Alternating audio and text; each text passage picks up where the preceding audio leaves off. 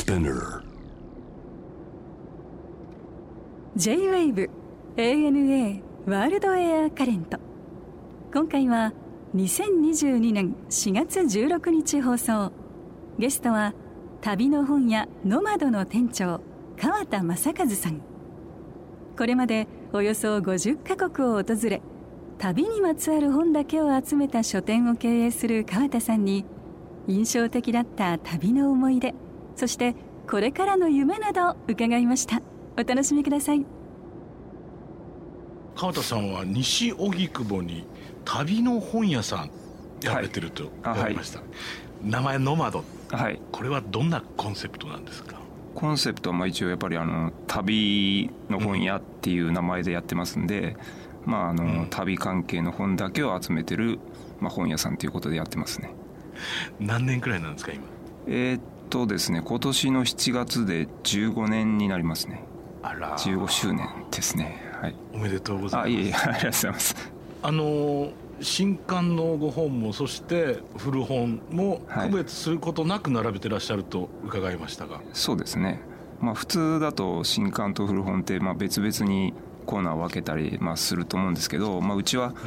お店の本が基本的に旅関係だけってことになるので、まあ、あの例えば、まあ、インドならインドの本だとインドのコーナーに古本も新刊もどっちも置いた方が探しに来られた方っていうかお店に来られた方がまあ見つけやすいっていうことで、まあ、一緒に置いてますね全部。世界中のこう地域国によってこう分かれてるってこと？あそうですね。あの海外は海外でエリアごとに分けて国内は国内で、まあ、エリアごとに分けたりとかあとは旅行作家さんの作家別名前ごとに並べたりとかっていう感じですね面白いね。どうやって思いついたんですかそんなえ 思いついたまあそもそも僕はもう旅行がまあ子供の頃からすごい好きであとまあそういう旅行の本とかも結構よく読んでてうん、でまあ大学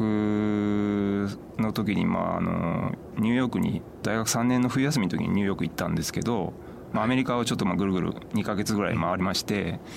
え。でバックパックの旅みたいな？いやその時はまだバックパックそれ初めての海外なんでああそっかそっか。全然もう旅行の仕方も分かんないんで大きなスーツケース抱えて ゴロゴロゴロゴロまあそれこそバス乗ったりとかはい。あのグレーハウンドのバスとかあのアムトラック乗ったりとかうんうん。はい、あとまあ国内線の飛行機乗ったりとかレンタカー借りたりとか、まあ、それで2ヶ月かけてぐるぐる回ったんですけどえそれでニューヨークに着いた時にニューヨークにあのイーストビレッジっていうとこがえイーストベリッジね。いいとこね、はい。なんかその当時きっとだからもう一番こう若者文化みたいないろんなカルチャーがこうひしめき合ってるような頃ですよね。そうですね、まあ、今から本当30年ちょっとぐらい前になるんですけど、はい、でイーストビレッジ行った時に、まあ、本屋さんが集まってるエリアみたいなのがあって、はいまあ、そこであの旅行専門の本屋さんっていうのをたまたま見つけたんですね。うん。でそこがまあトラベルブックストアで、まあ、ちょっと名前はもう忘れてしまったんですけど、はい。まあ、旅行だけの本置いてあって地図置いてあったりとか、うん。まあ、そういう本屋さんだったんですけどそれを見た時にあこういうふうに旅行だけの本を置いて本屋さんっていうのが、まあ、できるんだっていうのがその時すごい印象に残ってて。うんで当時日本には全然そういう旅行だけの専門の本屋っていうのは一軒もなくて。はい。でまあまあ、その時に瞬間的にあのやりたいなと思ったわけではないんですけど、なるほど。記憶のどこかに残ってたってことね。そうですね。残ってて、まあ、その後いろいろまあ自分で何したらいいかなっていうのをいろいろ考えあぐねてる時に、まあ、ちょっとそれを思い出して、あそういえば旅行の本屋っていうのっていいなっていうのが思い出して、まあ、ちょっとやってみようかなっていうふうになりましたね。あの映画「ノッティングヒルの恋人」あはいはい。そうなんですよね。あの ウィリアムがねはい。あの ヒュー・グラントがやってた店だよね、まさしくね。そうなんですよ。あのうちのお店のあの入り口のドアもあの青く塗ってあるんで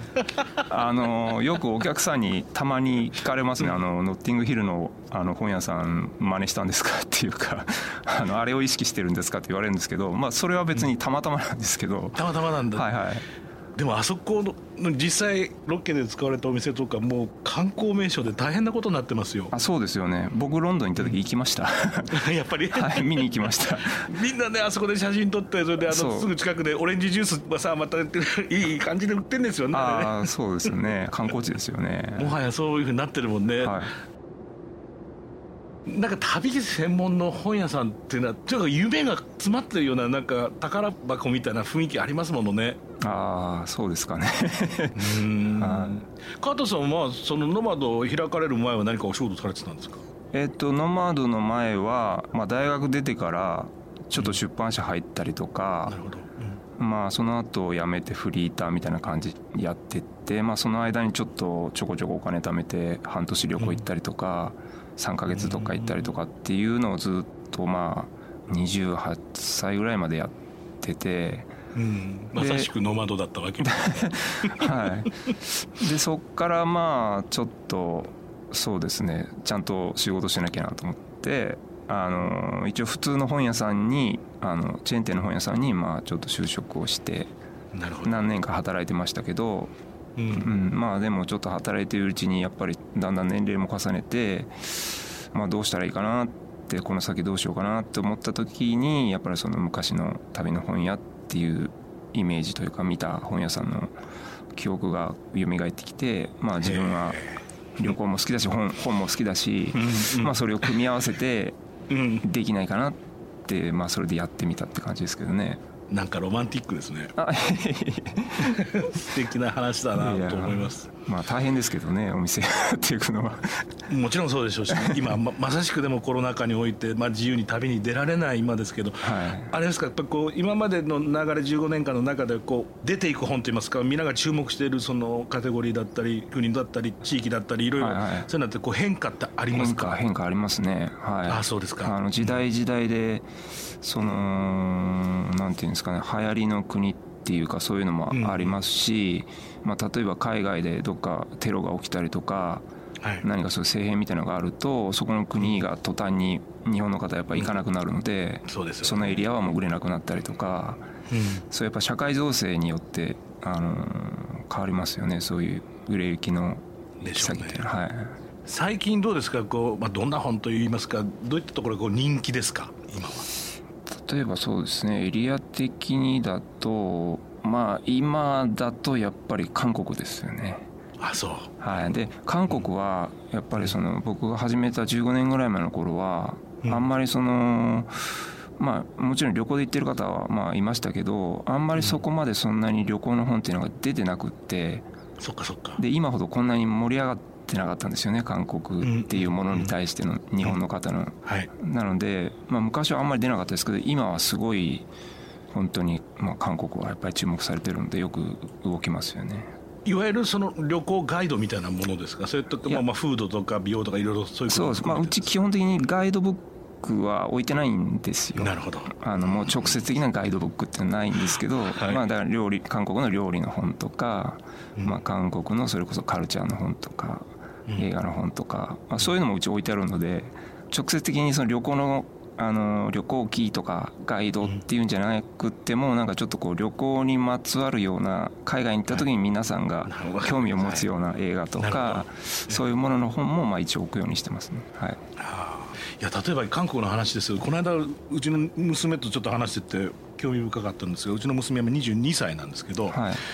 ずっと、まあ、イギリスで育っててね、はい、でコリアンフードの話になってストリートフードあるじゃないですか、はい、屋台とか、はいはい、で東京でちょっと前にさほらチーズドッグみたいなやつちょっと人気になったじゃない、はいはい、あれ今ロンドンで爆発的なんですって。ああそうなんですね。いわゆるコリアンのストリートフードがもうどこもかしこももう行列行列なんですって、はいはいはい、でだからロンドンちょっと一足遅れて今コリアンのなんていうんですかそのフードカルチャーみたいなものが一番人気だと言ってましたね、はいはいはいそうですよね。いろんなものそうやってこう世界中ね情報からでそこでみんなも食べてみよう美味しかった楽しいやって言って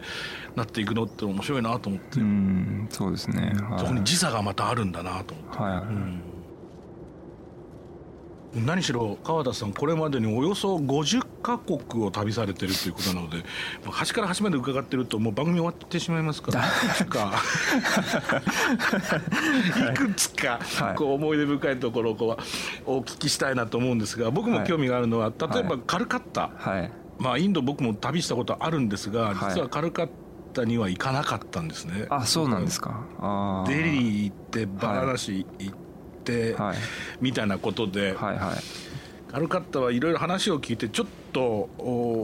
怖くなっちゃったっていうのが初めてのインドで行くとこじゃねえなっていうのが僕の判断だったんですが、はいはいはい僕はインドそう30年ぐらい前ですけど、インド学生の時行きましたけど一番最初に入った町がカルカッタだったんですよ。インドの。ああは計画的にですか？まあ一応そのタイから行ったので まあ飛行機が着くのがカルカッタ一番近いのがカルカッタだったんですけど、あの事前にいろいろまあそのガイドブック見たりとか、まあ、そういうのでちょっと情報は入れてたんですけど、まあ、実際カルカッタにその着いてあの夕方着いたんですけど夕方飛行機で着いてそこから街中までこうバスで行ったんですけどその街の風景だったりとか、はい、いろんな人の感じとかそういう、まあ、まあなんか街中にこの牛とか動物がこう無秩序にいたりとか、はい、あの人の雰囲気だったりとかあともう夕方ですごい暗かったのでなんかすごい、あのまあ一言で言うとカルチャーショックというか、なんだろうこの国はっていう感じがすごいインパクトがもうすごい残ってますね。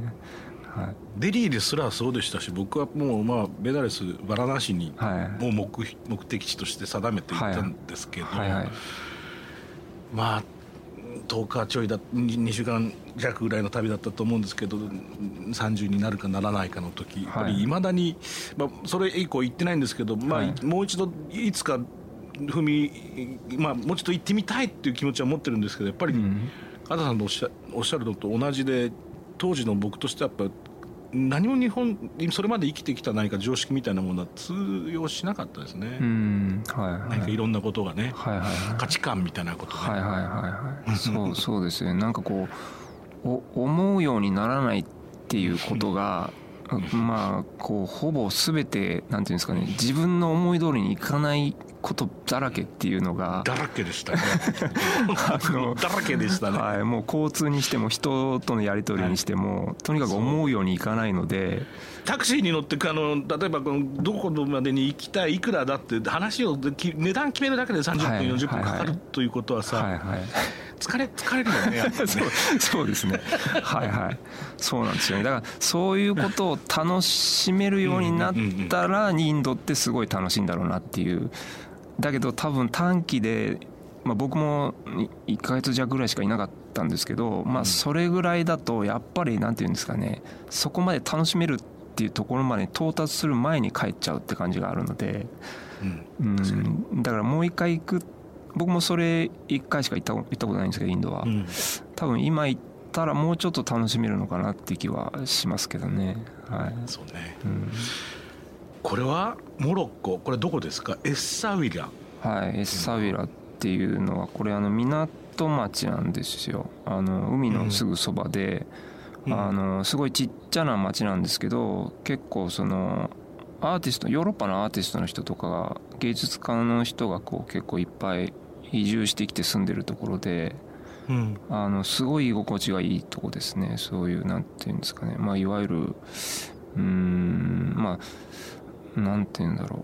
あのマラケシュとかとは雰囲気違うんですか？マラケシュとかとはちょっと違いますかね。いわゆるそのモロッコっぽいわい雑なあの雑然とした感じっていうのではなくて、うん、はい、もう港町の小さなあの居心地のいい町っていう感じで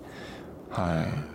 い。でなんかその画家の人がいっぱい住んでたりするのでそう絵をいっぱいこう飾って売ってるお店がいっぱいあったりとかギャラリーとかもいっぱいあったりとか。はい、そういう感じのとこなんで、はい、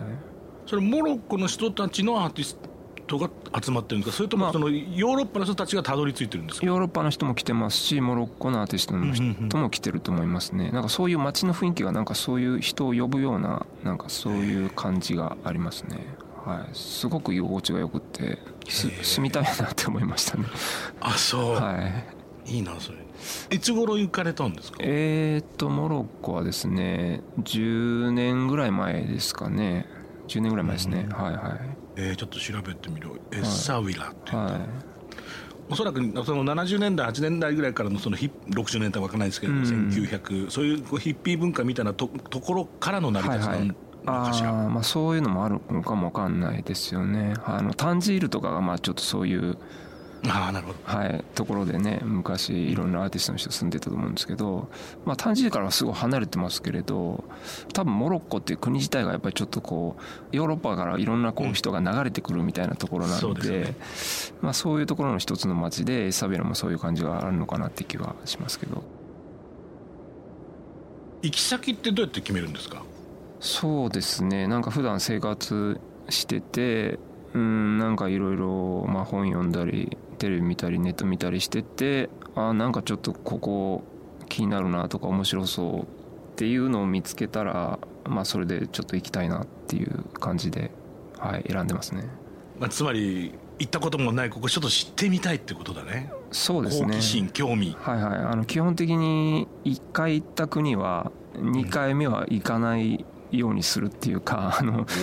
次また違うところ初めて行ったことないところを選んでいこうっていう感今のところはそういうふうに選んでますね、うん。はい、それはでも心がけないと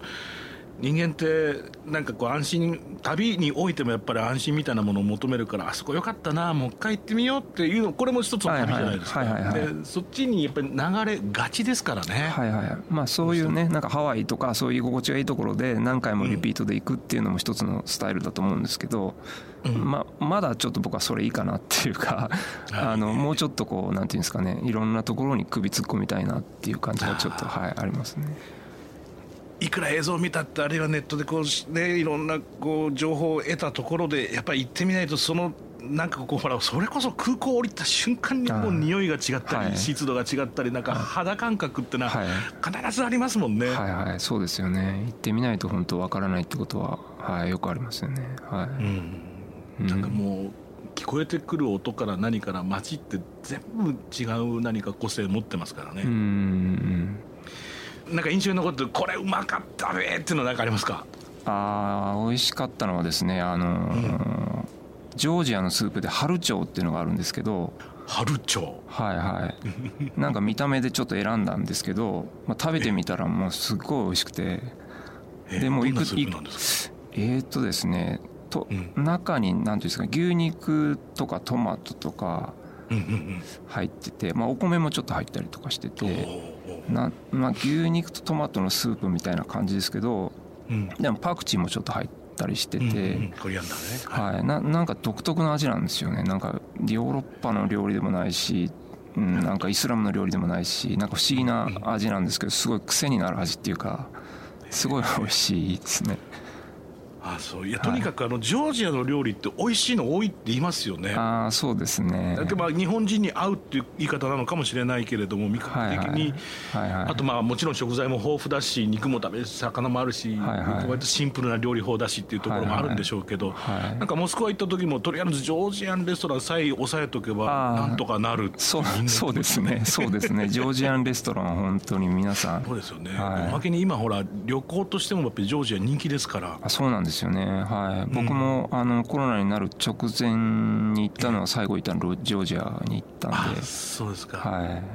い。いい旅でした？そうですね。なんかすごい興味深い国ですよね。なんか不思議な国っていうか。はい。本当になんかヨーロッパあの街並みはヨーロッパなんですけどうん人の雰囲気というか表情はちょっとアジアっぽいし、うん、でもなんかいろんな文化はイスラムっぽいものも結構入ってるし、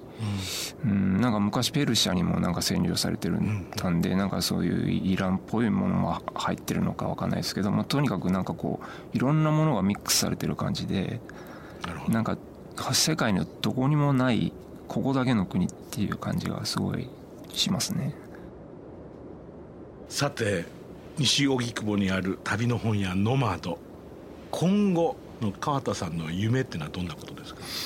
うんとそうですね、まあ、まあこれは本当夢というかうんまあ夢ですかね。まあ今はまあ旅行の本、まあ、本だけを扱って、まあ、本屋としてやってるんですけど、うん、まあ、もしできることであれば本屋プラスあの、泊まれる宿泊できる本屋みたいな。あの宿泊できる本屋。まあその1階が本例えば1階が本屋旅の本屋で2階がその宿泊スペースで、うん、いいね面白いね。はい。まあ泊まれる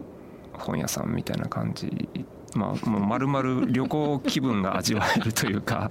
はい、本のオーベルジュってことだな。まあそうですね。だからそういう、まあ、なんかこう旅行海外とか旅行してて例えば1階がレストランで2階に泊まれるとか、ええ、そういうところ結構あるじゃないですか。ありますね。うん、はいはい。ヨーロッパでいうところ、ね、はいはいはい。だからそれのまあ本屋版みたいな感じで、うん、本屋なんだけどまあ、ちょっと泊まりたい時は泊まれるみたいな、そういうのがもしできればいいかなっていうのは、まあ、それはあの一番最初に本屋あの始めた時からそれは少し思ってることではあるんですけど。はい、いやいいね。面白いだないでしょうきっと。まずこの国日本にはまだない。あ日本にはないないと思いますね。はい。まあ旅行の本屋自体も日本にはまあ、多分うちぐらいしかないと思うんですけど、うん、まあ、それで泊まれるってなると、まあ、さらにないないのかなっていう、はい、気はしますけど。面白いですね、はい、ただまあ今やってる西荻のところではまあちょっと難しいのでまあやるとしたらなんかもうちょっとどっかどっかしらいい物件というかいい場所を探さないとちょっとできないのかなって気はしますけど。うん、でも本屋自体がさ例えばさその本をただ買いに行く見に行くだけではなくてそこで時間をスペンドする、まあ、蔦屋もそうですけれども、はいはい、そういうふうにこう形を変えていってるわけじゃないですか、はいはい、それの発展系、進展系としてはその泊 まれる本屋ってのは、はい、ありだよね、はい。まあ、あの普通にただ泊まれる本屋っていうスタイルはまあ、うん、ああるんですけどね。その例えばあるんですけど、まあ、そこの本屋のところが旅の本旅で本で旅の本屋で。で泊まれるっていうのは多分ちょっとないと思うので、うん、まあそれがまあできるのかどうかはちょっと分からないですけどまあできたらいいなとは思ってますけどね。はい。なんか面白い夢の世界ですね。はい、はい、ありがとうございます。で、ある日あれでしょ？ジュリア・ロバーツが来るんでしょ？どうなん、どうなんですかね。最高に楽しい、なんかこう、物語が生まれそうです。まあ、僕結婚してますんで。はい ああ面白かった。で最後にこれはあのゲストの皆さんに必ず伺ってるんですが加田さんにとっての旅って一体何ですか、はい旅はですねえっ、ー、とまあ好奇心ですね。そりゃそうだ。はい。